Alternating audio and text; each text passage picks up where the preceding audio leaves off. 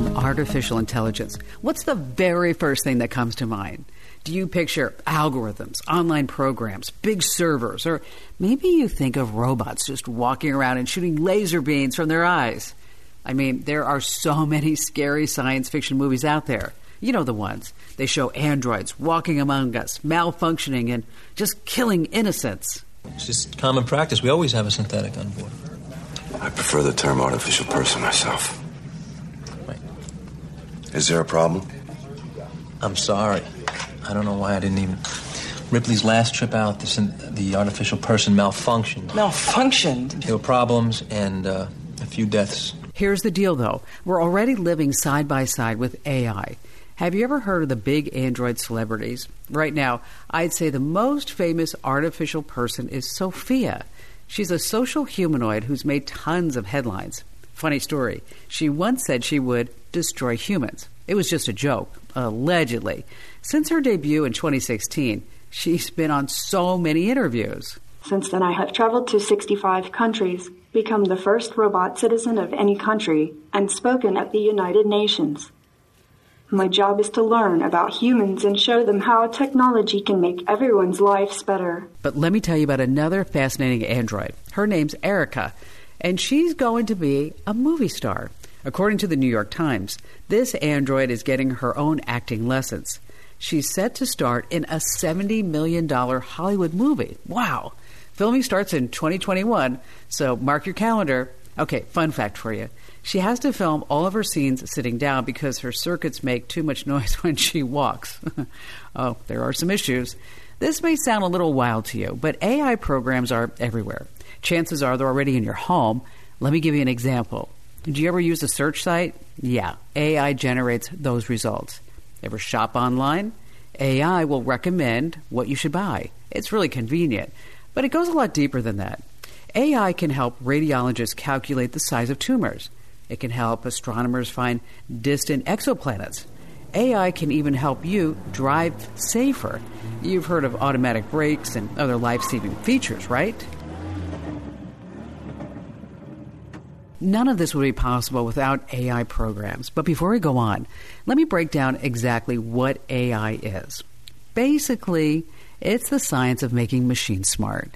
But what if you can make machines creative? Actually, we're already seeing machines that make art. For example, did you know that AI programs can create music? And I want to tell you about a program called OpenAI Jukebox. Basically, it's a neural net that generates music. You can feed it a simple set of a popular song, and from there, the program analyzes the melodies and then tries to predict where the song should go. I gotta say, it's really fascinating to see the directions these songs actually go in. A lot of the time, they sound, well, a little unnatural. Sometimes, though, you'll find this program gives old songs a fun new twist. It's actually a pretty big trend on YouTube right now. Okay, how about a fun challenge? In this clip, an AI takes a sample of Boney M's famous song, Rasputin. The program then takes the song into a whole new direction. I'm going to play you a sample try to pinpoint the exact moment where the original song ends and the AI music begins.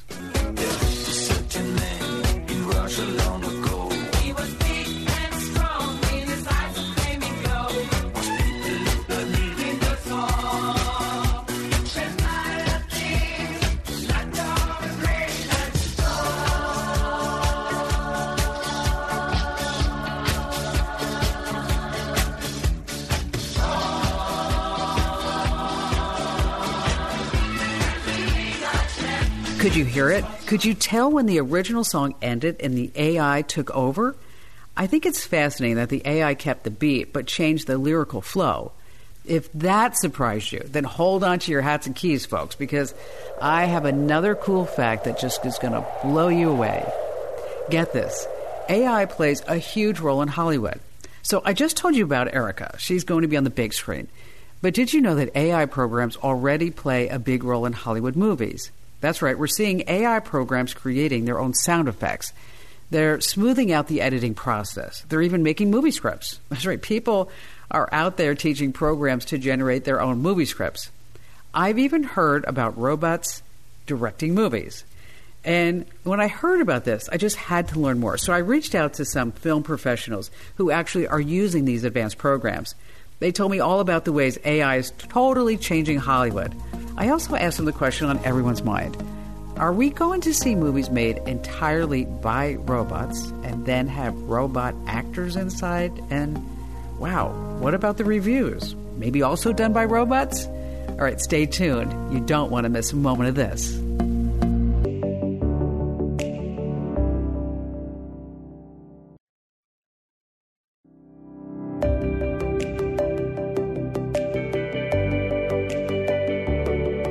Machine learning is an incredible thing. You can teach a machine to do so many different things. In some programs, you can upload text and an image pops out describing your words. That's amazing. There are even auto generated websites that create artificial humans. I know, it sounds so strange. This person does not exist.com. You got to check that out. It's a kind of a different type of website. It creates stunningly realistic photos of people.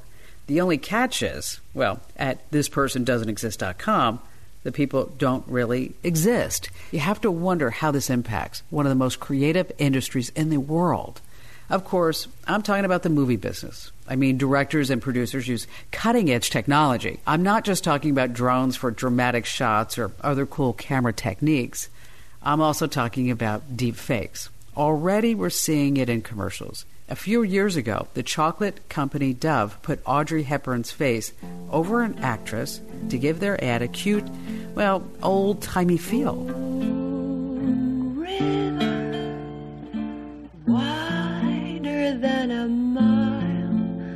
Some people saw it as more like eerie instead of sweet, but that's just the tip of the iceberg. In this podcast, we're focusing on the role that artificial intelligence plays in filmmaking. How can you teach a bot to tell a really good story? Can that bot have emotions? How can you make a program that will generate images, make its own sound effects, and maybe even star in a feature film? Yeah, you heard me correctly. We're going to dive into all of that in this episode. But first off, let me welcome Bob Caniglia to this podcast. He's the director of sales for Blackmagic Design, a digital movie company that totally uses AI. Now, Bob, I want to give our listeners first an idea of how this is possible. So, your team uses AI in your daily workflow, right? Explain for a moment just how this works. The Blackmagic has a software called DaVinci Resolve, and in the editing software, there's a lot of different AI that's in there. But one of the tools that we have is a boring detector. So it analyzes the scenes to see if the story's not progressing. So there are a lot of add-ons that have been entered into the software for writing, for editing, and visual effects and things that are there to help people. And it sort of learns your behavior too. Really? You have to tell me more. When you're trying to edit and you move your mouse across two different clips, it starts to give you choices that it anticipates you needing. Or if you go to drag, say, a dissolve between two scenes and you don't quite get it right between the two scenes, it knows to push it over to the right spot. That's amazing. It really sounds like another editor's in the room with you, catching any mistakes. Not that you would, any mistakes that you'd make. But instead of a real human being, you're working with a bot. Very different from the old days, right? Today, there are certainly some more unique uh, script writing tools. But back in the day, I wrote my first movie script in 1989, I think it was, and it was a completely manual process of having to, you know, you, you type in the name of the character every time you wanted to put that character's name in. Today, the software, the intelligence is there because it, it understands that, oh, okay, you're talking about this character, so it can start to line things up. The newer softwares today, as you're writing, it kind of gives you a runtime of how, how long your script is at that moment. So nowadays, writers have all these incredible tools that they can use. It sounds like script writing just got so much easier. Oh, absolutely. So things that used to take uh, several days are a click of a mouse button. That uh, it, it is really amazing some of the things that you can do. Now, what happens is in the in the old days, you would say, "All right, I'm going to take 30 or 40 hours, say, to edit something." You may still spend that amount of time now, but you're doing much more detailed editing. So, so what what it's done is it's it's freed people to spend much more time telling a better story rather than clunking through all the different step by steps that you used to have to do. There are there are so many tools now that are almost automatic that have very easy you know adjustments that can be made rather than having to painstakingly go through it frame by frame like you used to. Now, by using AI, you're saving yourself hours of busy work so you can focus on the fun stuff. I love that. It's a total lifesaver. To recap, your program detects errors you've made when you're editing. It helps you not only to have to constantly retype a character's name when you're writing their dialogue, and it takes care of a lot of the annoying details, but it also recognizes when you've made mistakes. Now, you can always change it if it doesn't do what you wanted, but at the end of the day, most of the choices it's making is basically there just to help you get to where you're trying to go. And that's what happens in the editing software, the writing software, all those kind of things. It's very interesting how those tools are there basically to speed up the process. And that's really where the savings come in. That's where people are, that's why you see the new virtual production. So if you guys and gals wonder what he means by the new virtual production, let me break it down. I'm sure you've heard and maybe you've seen some green screens. You move in front of them and then you can pick whatever background you want later on. Well, we're evolving way past that. Now you can use LED walls so you can actually see your digital environment in real time. Yeah, that means it's 10 times easier for actors since they don't have to imagine they're on this distant planet. They're surrounded by the visual plates that reflect the same imagery the audience sees. Check out this clip from Insider. Now, you may be thinking, this isn't so new. I've seen something like this before. And you're right, kind of. The predecessor to what we see on The Mandalorian is a driving scene like this one from Dr. No. You've got the actor in the car, and behind them, a screen with footage of the road they've travelled. But the technology was limited. Say you want to move the camera angle during the scene. That projected footage can't move with the camera. But by using Unreal Engine, tech borrowed from the video game field, that problem is solved. Artists can create a photorealistic 3D background that moves strictly with the camera's field of view, known as the frustum. So if the camera swings around and changes angles, the background shifts in precisely the same way. This allows motion tracked cameras to execute traditional cinematography techniques within the virtual set. Basically, it's like the whole cast is being filmed in a VR headset. All of that is just really accelerating the filmmaking process. Exactly. It's fascinating to see the ingenious techniques that filmmakers have come up with. I mean, your company designed its own AI system. You recognize the need for the boring detector. I love that. And all those other AI features. It also has a neural engine, right? Uh, you know, we have a tremendous amount of algorithms. Like right now, there's a great new tool that we have where you basically if there's a person in a scene and you put on the face recognition tool, it'll just automatically map the person and analyze it throughout the whole scene. And then you can go back in and adjust, you know, remove bags or remove uh, the forehead, uh, smooth out your forehead and, and, and fix the person without having to go in and painstakingly do the the step by step correction, it, it automatically does all that. And all those algorithms use our neural engine to do that. Oh my gosh. I don't know if we have any makeup artists listening in, but it sounds to me like these programs are learning how to fix the actors' faces. No makeup brushes required. There are other companies that make uh, editing or uh, writing software that also use similar algorithms to help progress the story. But yeah, Blackmagic has it, and we do visual effects. So we have a lot of AI in there, in the color correction, in the audio area of Fairlight Audio. So it's a very comprehensive tool. Now, the interesting thing about Blackmagic is that you can download a free version of that software for editing, and it's editing, visual effects, audio, and color correction all in one tool called DaVinci Resolve, and it's a free download on our website. Did you guys just get that? If we've got any amateur filmmakers listening in right now, don't miss that. It's a potential gold mine. Now, as Bob said earlier, Blackmagic isn't the only digital movie company using AI systems. Of course, tons of other people are taking advantage of these amazing systems. I wanted to find another company that uses AI to smooth out the often bumpy road to movie making. That's when I found out about Cinelytic. This company teams up with movie studios to help forecast revenue in real time. It uses advanced machine learning techniques to process contracts, budgeting, and everything else. And coming up, I'm going to have a chat with Cinelytic CEO Tobias Queisser. He'll be sharing his expert knowledge on the way AI can even the playing field between big and smaller studios. He's also going to spill the beans on the way that machine learning can lead to more diverse stories than ever before.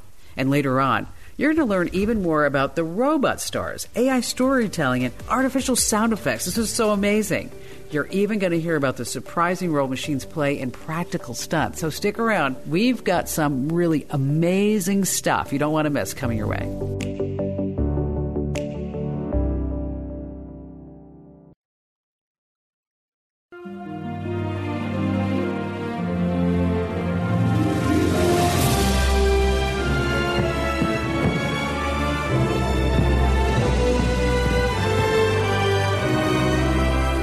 Back to Tech You Should Know. Today we're talking all about the starring role that AI plays in movie making in Hollywood and beyond.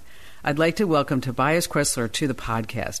He's the CEO of Cinelytic, which uses the magic of machine learning to help its movie studio partners. So, Tobias, I'm hoping that you can shed some light on why your team is so helpful. I mean, filmmaking, big risky business. How does Cinelytic help manage all of that risk? And that's a great question. I mean, you're right. The film industry is a very risky business, and it has a couple of reasons. The biggest reason is that it's traditionally very intransparent. So it's very relationship driven, and there's hardly any use of data or, let's say, neutral insights when a film is put together. So you can have the most amazing movie idea in the world, but if you don't have a connection inside the industry, it's hard to get that idea off the ground. And it, this is kind of reflected when you look at the independent industry, because in the end there are two different industries. There's the studio industry, and the studios are able to um, commercialize their film in other products, such as you know partnerships with Kellogg's to put their to create figurines that go into into in, into into the consumer market. You can sell to kids, so they don't they don't just have to rely on film revenues. So big studios have the bucks to put out huge marketing campaigns to fill up the theater seats, or at least get those streaming partners. Smaller companies don't have that luxury. I can tell you a statistic about Sundance. Every year, Sundance is the biggest U.S. film festival that happens in January every year. And companies, film companies send their films there. Every year, around $3 billion worth of films apply to Sundance. But the whole market for these films in the U.S. is only 100 million. And there you see the disbalance that you only see with data. That's incredible. It means that at least $200 million worth of films that apply to Sundance don't even make the cut? So, Tobias, how does Cinelytic get in there and help? It not only provides the data that's necessary, it creates insights. So now, when you put a film together, you can, by using the data and the AI to crunch the numbers, you can forecast how much this film will make, or what the best release strategy is, or how to change the film to make it more successful. So all these factors can be influenced as early as script stage. Necessary. Your system steps in and nips some problems right in the bud. So traditionally, happens at Sundance, a lot of films get produced, a lot of money spent, three billion, then a few get picked, and then as mentioned before, 90% of, of films made never see an audience. Only these 10% make it to theaters. And this 90% is a giant waste of money and time. And it's it's sad to see uh, you know a film that's you know a, a lot of creative thinking went in. It's just being lost and nobody's seeing it. So you're saying an AI system can help a movie studio iron out the kinks before they even start filming? And so how we can help with this is that our system can help with the business case of a film. And that means if you want to understand your film better as a product and how best to find an audience, how best to bring it to that market, that's what our system can help with. So it basically can help with films actually finding their audience and making a film that's not only creatively but also financially successful. So let's look at the big picture. I'm curious about how widespread this is. I mean, how many studios actually use AI programs? Is it a widespread practice or is it more of a niche thing? Give us some perspective. So in the film industry, we're only at the beginning of the AI use. Pretty much every company that's successful uh, out, out in the world today is using AI in one form or another, and it helps them to win. I love to win. How does AI help them win? Because it's just what happened in the last 20 years. Much more data became available, any kind of data, whether it's data about your customers, about, about what people say on the internet. So you can use this data to form your business case and make create a stronger business for yourself. In the film industry, that hasn't happened yet. So, this is the first time the film industry has an extremely detailed pool of data to draw from. That makes sense.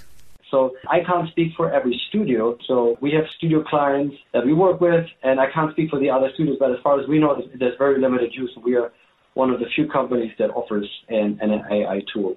Let's talk about forecasting tools. You guys have a program that can predict a movie's global revenue. But the tool does a lot more than that. The important part is that we don't only predict box office, but we also predict the home video and TV revenue. So we predict the full global revenues for every film out there, basically, or whatever film studio or independent film companies. But we don't do it ourselves. We're a software company. So we build a solution that our users, whether a studio or the film companies, they can do this prediction themselves and they can run their own projects within the system. Okay, I get it. Syntellect doesn't run the numbers. It just gives the studios the tools they need to succeed. I like that. It reminds me of that old saying Give a man a fish, and he'll eat for a day. Teach a man to fish, and you feed him for a lifetime. Isn't that right? We, as a software company, don't run these. What I can say from a couple of you know projects that we ran for as a backtest, our predictive forecasting accuracy is 86% plus. So we are 86% plus accurate in forecasting the financial numbers, including box office, home video, and TV. So when you guys ran the prediction tool to see how much a movie would make, you were at least 86% accurate. That's really good. Let me put that into context for all of our listeners. Let's say you're a movie studio and you want to see how much money your film could rake in. If you use this tool, you'll get a realistic idea of how much money you'll make. I bet that would give a lot of people some peace of mind because it's really expensive to make a movie. But it's really down to our users to use it and, and run it. So the success will vary about how you use the tool. But I want to talk more about the tests that you guys ran. Can you give me an example? Which movies did you guys examine? So, for example, the film Joker, that was, you know, regarded as very risky when it was put together early on, and that's why the, the studio sold 50% of the rights to an external financier. I sure can believe the studio thought it was a risky movie. Did you guys remember when that film came out? There were tons of articles warning people not to see it in the theaters, talking about danger and all of that. Then it wound up being a total smash hit. Have you seen what it's like out there, Murray? Do you ever actually leave the studio? Everybody just yells and screams at each other. Nobody's civil anymore. Nobody thinks what it's like to be the other guy. So, Syntellect ran some tests to analyze the Joker's box office potential. And what did you find?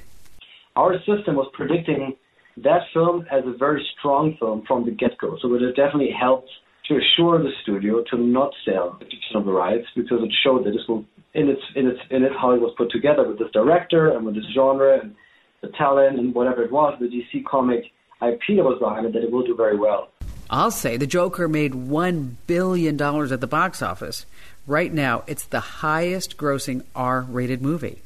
And this is really what it's all about. Really to bring in a more methodical risk framework into the industry that allows anyone that finances, produces content, or such as a studio or an independent film company, manage their risk and A, have a good risk framework to, to make original content that doesn't have an IP, to understand what the right budget is, what the right release strategy is, and how much it will make, and also help the studios to inform the decisions in a much quicker way.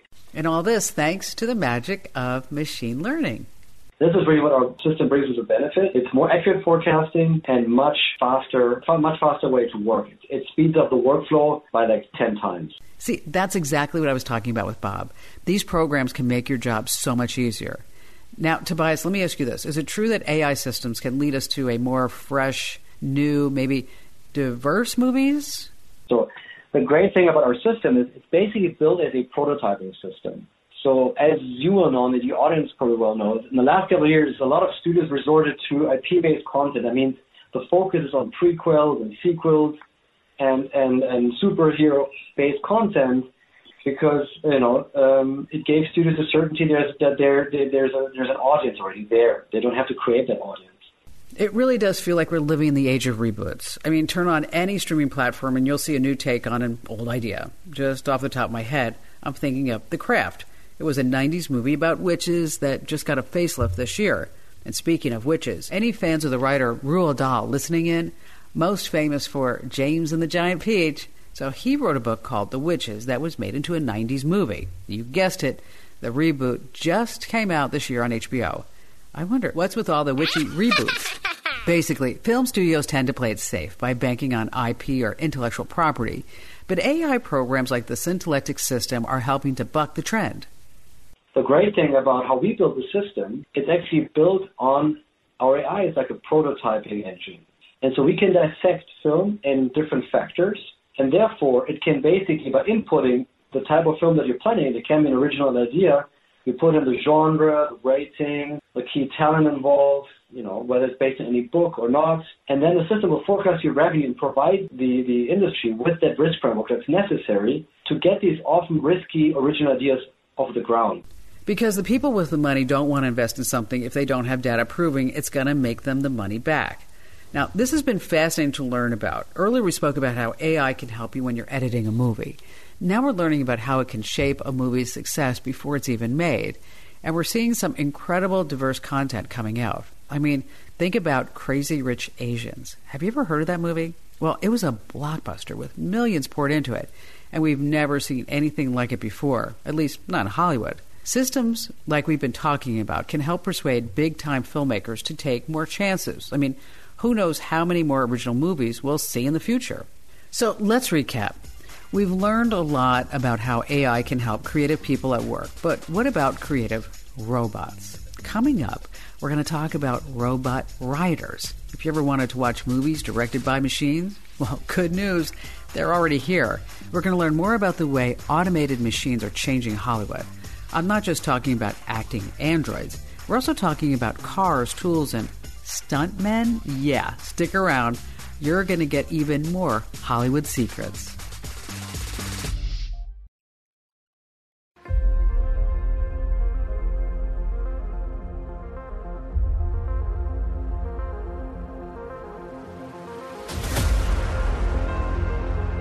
Remember what I said about scripts written by robots? Yeah, that wasn't a joke. There are open source programs that you can use to run your own auto generated movie script. Check out YouTuber Austin McConnell made his own. It seems like every day I hear or see a news story about how artificial intelligence is getting closer and closer to becoming indistinguishable from human beings. And while AI has certainly changed the face of automation, it remains to be seen whether or not it can truly replicate the creative spirit. And this month, I decided to put that idea to the test. So, using an open source AI program, I plugged in several well known stories, like the Harry Potter series series, some Star Wars screenplays, a few Stephen King novels, and even a mediocre young adult book written years ago by yours truly. And after the computer used those to learn how to write, I asked the system to generate its own original tale. The story it wrote is ridiculous. He wasn't kidding. The script he generated had some, well, odd lines. At one point, the narrative says that a character, quote, felt a great sadness fill his nostrils. wow, really? A golden nugget of wordplay right there. The script wasn't very, well, natural. Turns out this is pretty common with AI authors, but why is this the case? Why are robots so bad at creating believable stories? Luckily, we have Bob Caniglia to break it down. So, Bob, there are tons of people out there teaching AI to make stories, but here's the thing. It seems like so far bots can only write stories if they have a template to work from. Will we see a future where bots can just, well, maybe write their own movies? I, I would say that it's probably possible that that could be done. Whether or not it's something that people will find interesting is another story. You know, there are some movies that use a ton of visual effects and, and whatnot, but it doesn't mean that they're telling a better story. This leads to another question.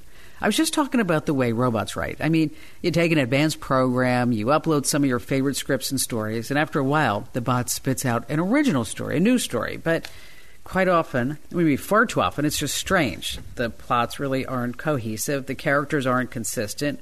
But why is that, Bob? Why do these bots struggle so much to create good, original stories? Well, I think the reason is because humans aren't as linear as uh, we like to think that we are. And I think that there are so many details that go into it. Can you give me an example? For instance, uh, when you're doing a live production show, so the director will say which camera he wants. Say he's doing the Super Bowl, right? He's got 50 cameras, and he says, ready three, take three. And there's a guy that punches the button for that. The reason that has not really gone to an automated voice activated system is because too many times the director says, ready three, take one, right? Well, that doesn't compute really to a computer. yeah, that's right. You know, you said ready three, and then when you said take, I anticipated that you meant three, and yet you said one, and that doesn't work because it doesn't work, right? And so I think that's the thing. There are too many things that we we tend as humans we do things that don't make a lot of sense. So the AI probably struggles to create that difference that they, that they're looking for. And the difference you're referring to does that just mean robots struggle to recognize the makings, the components of a good story? Well, right. That's the thing. I mean, you would program robots to understand if an inter- if something was introduced to their environment that was difficult. Like, for instance, when they have automated cars, you have the sensors looking for things that are out of normal so that they can write a correction. But what they're not doing is moving the car into a different lane just because they think it might be happening. So stories that are told on film and, and in television have unique changes that are unexpected. How do you anticipate that? And if you're trying to program for something like that where you're just going to make a misdirection, that doesn't really work. I mean, it's similar to like comedy. You can't just say to everyone, oh, well, every joke has a misdirection. Well, that's not really true. So there's really no definitive things. And what makes things funny is also dependent upon the people that watch it. That's right. Context is key. So we've talked a bit about how AI can't recognize a compelling story. So let's go the other way. What kind of stories do AI programs tend to tell? They they assume, you know, I would think that because they're using intelligence of, well, normally this is what happens. But no one really makes television or movies that's about normal. You know, no one just follows me for the day to watch me come to my office, go get a sandwich, come back into my office, eat my sandwich. I mean, that's not a show. you say that, but there are lots of influencers making big bucks vlogging their daily lives. For instance, have you ever heard of mukbangs? It's just a video of a person, well, eating food. For some reason, it's a huge trend. I mean, people have become famous just by eating and sharing these videos online. what a weird world. But jokes aside, you bring up a great point. Robots learn through patterns, repetitions. They need to understand what normal is to make a story. So their stories, I guess, well, tend to be married to that idea of normalcy. Like you were saying in AI stories, characters wake up, they brush their teeth, they eat their sandwiches, and so on. Not exactly riveting drama, right. Now they might be able to write that with ai but that i think that's the reason is there's too many things that are unexpected. It's difficult. I mean actors and and directors have difficulty communicating with each other trying to get certain emotions and they've seen them all and they understand it but it's difficult to put it on film and i can't imagine that would also be a struggle for for ai that's a good point actors have to work very closely with their directors but what if an ai program didn't really have to do all that what if an ai could direct its own movie all by itself. I want to tell you about a movie called Zone Out. Get this it was written and directed entirely by an AI. The company ARS Technica built a program that named itself Benjamin. They fed it hundreds of screenplays and public domain movies. They also hired actors who stood in front of green screens and made different expressions for the AI to use. Benjamin just sucked in all this data. Then, 48 hours later, he spat out an original movie. Here's a clip. This is business. I'm here to help you in six months. I don't understand. That's enough. This is incredible. What do you mean? Perhaps something has been blocked off by the contagion. Why don't you tell me what you say is true that the human being will be able to reinforce the destruction of a human being? I'm on my way. Eerie, isn't it? And if you watch the film, the cinematography is nice. The dialogue and the screen direction is, well, it doesn't make sense. But that's not even the strangest part. That would be the actors' faces, because the AI imposed new faces over old movies. The faces flicker whenever an actor moves their heads. It's really bizarre seeing characters just constantly glitch out. So, this was written and directed entirely by an AI. But let's say a person writes their own script. Then they feed it into an AI to generate a movie. I wonder if that could be helpful. It's not perfect, but I wonder if this could be a way for new filmmakers to visually understand what they're working with. Maybe it could help them see the problems with their script, their storylines. What do you think of that, Bob? Could a robot have more success making a movie if the script is written by a human being? Well, you could get some help in terms of how to lay out a scene or maybe how to anticipate where the camera angles. But the actual direction of the film is there are so many two-way conversations and interpretation of the script that I don't under I don't see how that could happen. Now, look, anything's possible. I didn't think a lot of things would be possible, and and here we are today. But that said, I think that the if you talk to directors, directors will tell you that, and and it's different for them on each experience because it depends on the actors, it depends on the story, and it depends on how much they really need to. Sometimes they don't have to pull out the story out of the actor. The actor gets it, they know the story, and they just do it. And other times they have to go in and they have to find a different way to get the emotion that they want out of them. And I don't under, I don't see how how AI would be able to figure all of that out. That's great to keep in mind. I mean, scenes can completely change depending on an actor's performance. So even if you write down your own script, you may not get a good visual idea by just using an AI program. So maybe somebody could write an AI script that, and they make the movie, and some people will like it and some people won't. But that's true of every story. I just think it's difficult for it to come up with the compelling changes that occur in a in a typical film. Right now, I want to pivot to what you could call an atypical film. There's a movie in the making called B, which is going to star an android named Erica. I'm hoping you can explain how this is even possible in the first place. Is this something that we can expect to see more of? Let's say robot actors taking up our movie screens? You know, it's it's very adventurous for someone to take tackle that project, but if I were a movie studio, I wouldn't start to think that uh, you know in five years we're just not going to have to hire actors. We'll just have robots do it because I don't. I'm not so sure how many people will signing up to to watch those.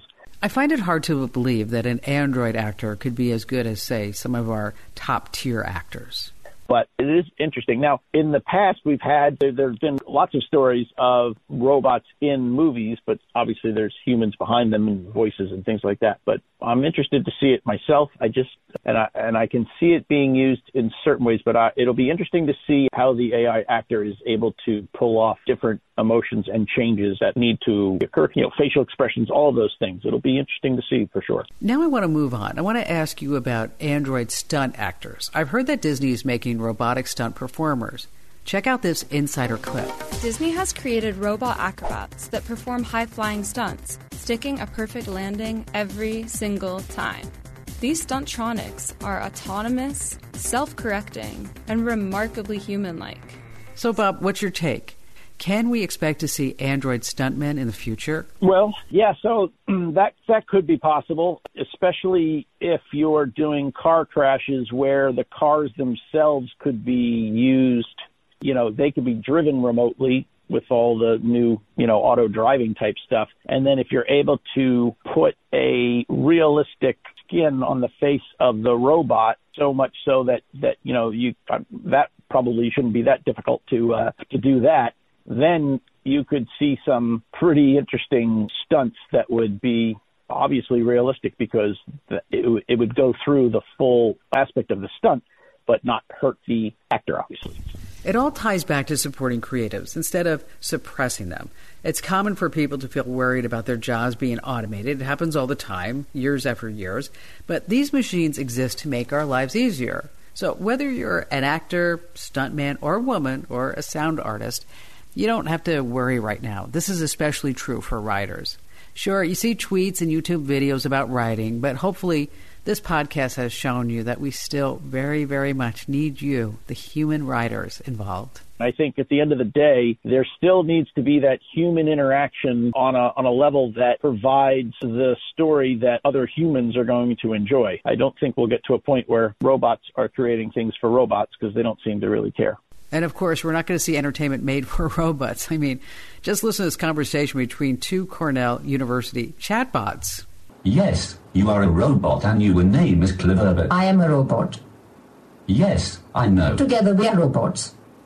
I'm not a robot. I'm a unicorn. But you said earlier that you were a robot. I did not. I thought you did. You were mistaken. Which is odd, since memory shouldn't be a problem for you. I've answered all your questions. No, you haven't. What is God to you? Not everything. Not everything could also be something. For example, not everything could be half of something, which is still something, and therefore not nothing. They really don't seem to get along very well. I can't imagine machines could ever be capable of writing stories to impress each other. So, what do you think about all this AI? Have you noticed some of the experimental techniques that the movie studios are using?